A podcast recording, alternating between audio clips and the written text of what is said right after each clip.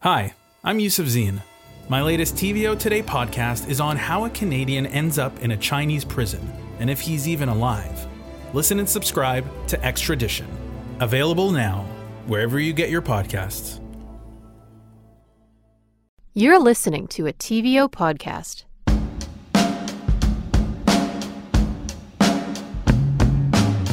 I'm Colin Ellis, and welcome to a special bonus episode of On Docs. Alex West, co host of the Faculty of Horror podcast, joins me again to talk about Best Worst Movie, a 2009 documentary about the fandom surrounding one of the worst movies ever made, Troll 2. How does it feel that you were the director of the worst movie ever made? I did a very good movie. We really were trying to make a good movie. We really were. You can't piss on hospitality. I won't allow it. I think I maybe hoped it wouldn't be as bad as it was, but it was. Give us one or two adjectives that describe the way you felt when you first saw Troll 2 after being in it. Um, well, If you're a fan of cult horror movies, then you've no doubt heard of a little film called Troll 2. It's built up quite a bit of a reputation since its release in 1990 and spawned a dedicated fan base. The documentary not only looks at the fans who host Midnight Madness screenings of the movie, but also the actors who, for better and worse, are forever associated with the legacy of Troll 2. And now here's my conversation with Alex West. Well, should we talk about Best Worst Movie? Sure. I loved it. Oh, good. I thought it was great. It's a fun one. It's really fun, and and I had I haven't seen Troll two, so w- w- we should just yeah say what, what it's about. Best worst movie. How would you describe it? So, best worst movie is about the kind of cult phenomenon of this film called Troll 2, uh, which is goofy, silly, has very strange performances, very strange writing, um, some pretty questionable special effects. and it, you know, was made, it was released, didn't really do a whole lot, but then began to fa- began to find its audience uh, through you know screenings, through friends, through word of mouth, um, and it created a kind of you know movement within a, the community, which I think is um, a big part of fandom. And uh, it's it's basically a film tracking um, the guy who played the dad within Troll Two, this guy named George Hardy, and you know how he goes from you know mild mannered small town dentist to kind of finding this really strange cult fame. Had you seen Troll two before? I believe that I'd seen the documentary first, and then I went and watched Troll Two. What'd you think? Um, I think the film, I think Best Worst Movie makes Troll 2 to be crazier than it is. Um, It's it's an absolutely bananas film, um, but I've seen I've seen crazier. What's crazier?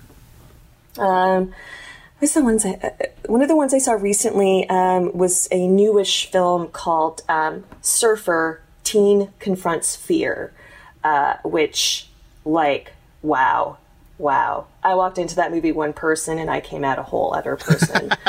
Um, i only lasted 20 minutes through cats uh, because i actually couldn't handle it anymore.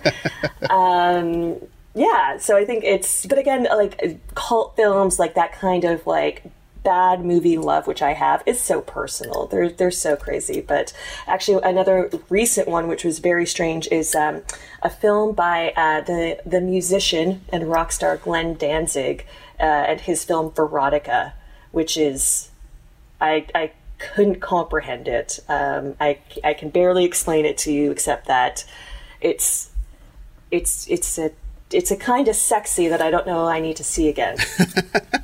Well, what's Troll two Troll 2's like reputation uh, amongst horror fans? Uh, it's that it's like a midnight movie. It's a movie to goof on. It's a movie to like watch with people. And I think that's something that not everyone gets about these the kind of enjoyment of bad films is they don't really work when you watch them on your own. They're better with a group.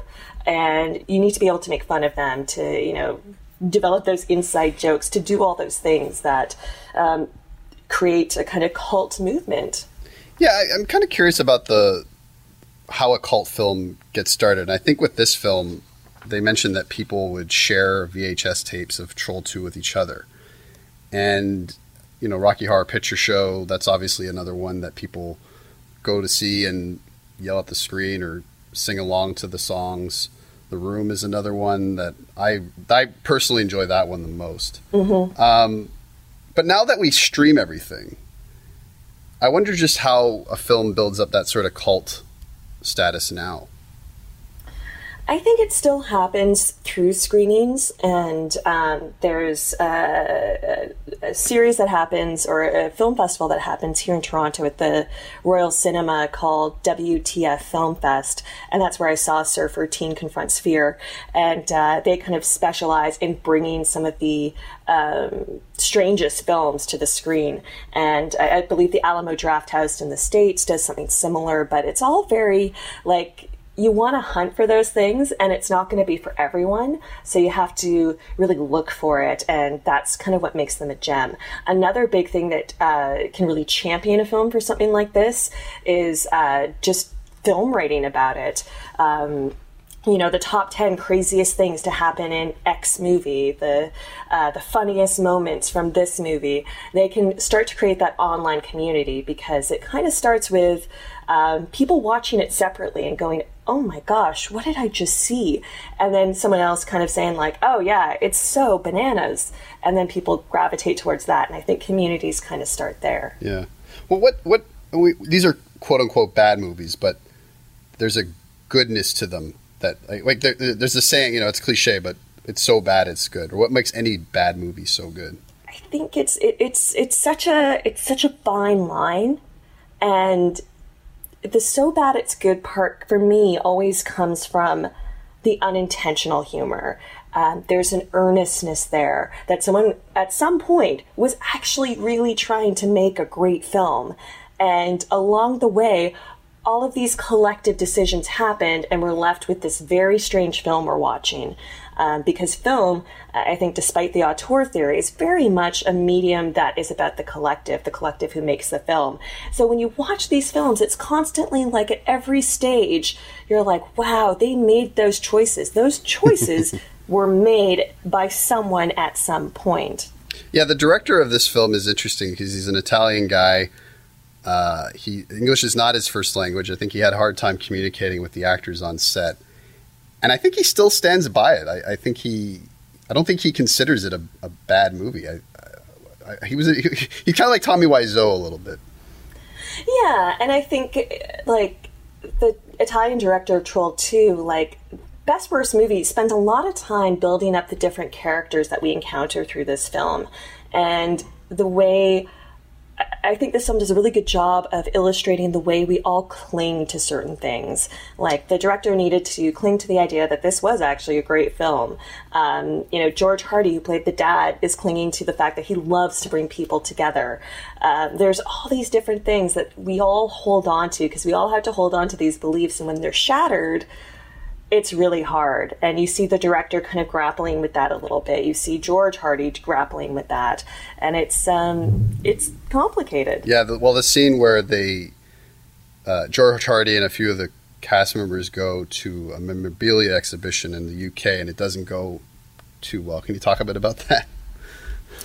Yeah, I think this this documentary does a really good job of illustrating the kind of fervent nature of like the midnight screening um, that people come together and you can buy merch and you laugh and you know exactly what you're going for but it's hard to translate that fandom into something larger like a convention I haven't seen many people be able to do that. And, you know, the conventions, things like that, um, are a bigger, like, stranger beast than a midnight screening, which is very specific. It's, you know, there's a lot of people from a lot of films who are signing, who are having photo ops, who are doing this, and you can buy this here and you can buy that. So for a relatively small film, like a, an actually very small film like Troll 2, which has a cult following, to sit at a booth and be like, hi, do you want to come see like the best, worst movie ever? It's not going to generate the same amount of interest as Robert Englund, who played Freddy Krueger, sitting a few booths down and signing autographs. Yeah, I was a little heartbroken for them, for them actually. Like I just felt mm-hmm. like they didn't. They, I think, you know, these guys. I think they get all this attention through the screenings, and then they go all the way to another country, and they're expecting the same kind of adulation or, or love, and and it's just like, who are you? Yeah. and and I, I I feel like you know George is obviously I think pretty upset by that. I think he he walks away it's, or just leaves at some point just uh, a little bit devastated. Who wants my autograph? Does anybody want my autograph? no one's freaking gonna come.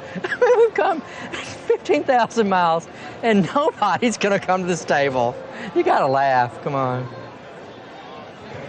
Um, do you think cult movies have a, a certain shelf life?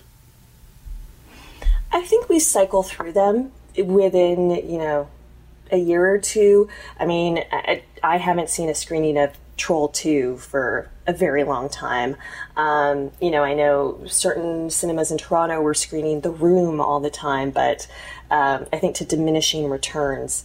Um, you know, I think most recently, you know, we had Cats, which was meant to win Oscars, and then it very quickly uh, got con- it got taken by the kind of cult midnight movie audience, and I certainly saw a lot of rep cinemas here in Toronto programming it as a kind of goof screening of Cats. But even that, I found has like kind of died down now.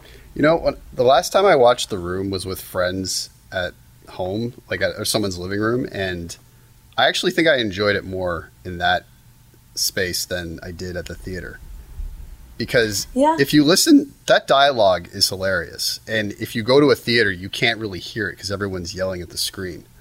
you know, it's going to be different each time. Um, like you'll get to appreciate all the absurdity of it. Like you'll get to experience all the lines, all the this, all the that, um, watching it at home. But you won't have necessarily the same energy you get at a packed screening, um, which also is something else to experience. So I think there's room for for all of them, um, for all of those experiences. But yeah, it's it's they're all pretty special. Well, now that we have COVID 19 to deal with and theaters have been closed, I don't know when they're going to start opening them up, but I kind of wonder if it's going to scare people from going to the theater and, and experiencing the, the cult movies like Troll 2. I, I think that's a very real concern, and I think there's a lot of there's a lot of organizations and a lot of different people trying to figure out the best way forward.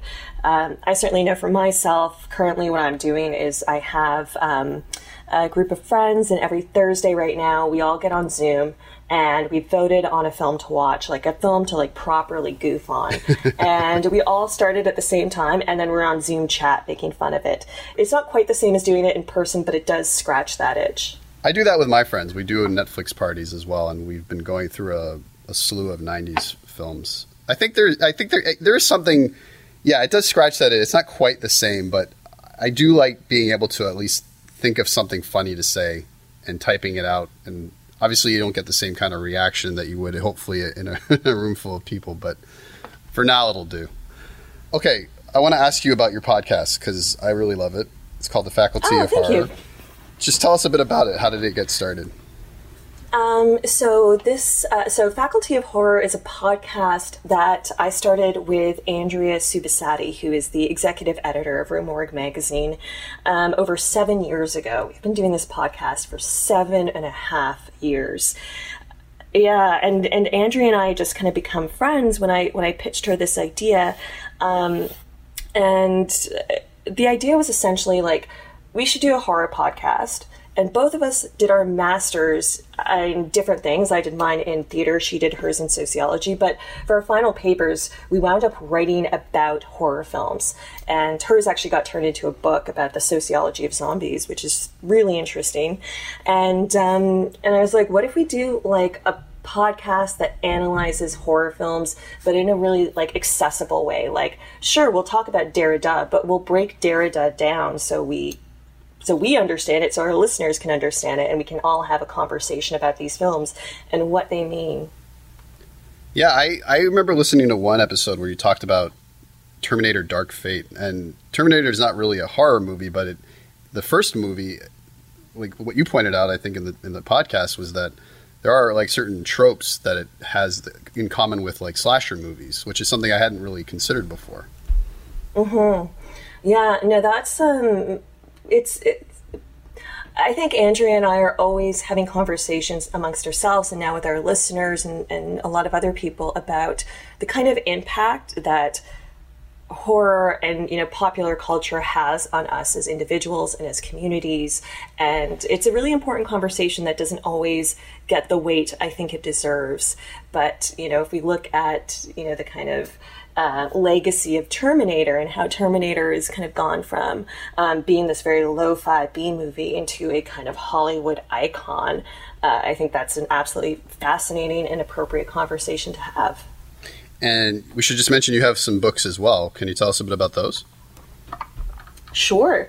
Um, so I've written two books. Uh, the first one is films of the new French extremity, visceral horror, and national identity, which is essentially about the new French extremity movement, which is a series of films that came out of France in the late 1990s through the kind of, you know, 2000s that all dealt um, with issues in France in incredibly violent ways. Some are horror movie proper, uh, some are more kind of art house films, but they all share some very similar and some very disturbing DNA that uh, I wanted to explore in that book.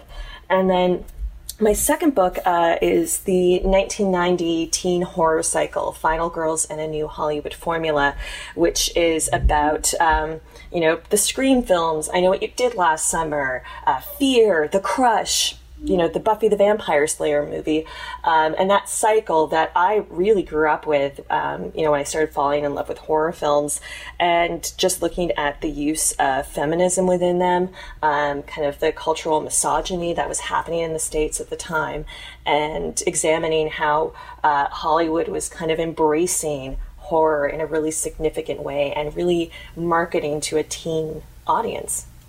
Well, I'm always appreciative of your conversations on Faculty of Horror about the French New Extremity because those are movies I just could never watch myself, but I'm fascinated yeah. about them because they have really deep themes. So yeah, I'm grateful for to listen to your podcast every time. We've got to wrap up, but maybe you could just tell us where people can find you. Sure. Um, you can find Faculty of Horror on any podcatcher app that you have. Uh, you can find us on Twitter at Faculty of Horror, um, or you can find me on Twitter at Scare Alex. Awesome. Thanks, Alex. Thank you so much. And that's the podcast. Before we go, I just want to mention one of my favorite bad movies ever, which is called Shadow Boxer. It was directed by Lee Daniels, who did Precious and The Butler, and it stars Helen Mirren and Cuba Gooding Jr. as assassins who are also lovers. And Mirren is playing Cuba Gooding Jr.'s stepmother. And it's crazy. It's got a lot of gratuitous nudity and sex in it. Helen Mirren is twerking in it. It's absolutely the craziest movie I've ever seen. And I gotta be honest, I don't even think it's bad. It's exactly what it sets out to be. Best Worst Movie is available to stream on Shudder, and Troll 2 is available on iTunes. If you liked what you heard, leave us a five star review on Apple Podcasts and tell a friend about us. You can write to us at ondocs at tvo.org and follow me on Twitter at ColinEllis81. This podcast was produced by Matthew Omar and me. Production support coordinators are Nikki Ashworth and Jonathan Hallowell. Our series producer is Katie O'Connor, and our executive producer for digital is Kathy Vay. We'll be back in the fall with new episodes, but in the meantime, have a great summer, everyone, and we'll catch you at the next screening.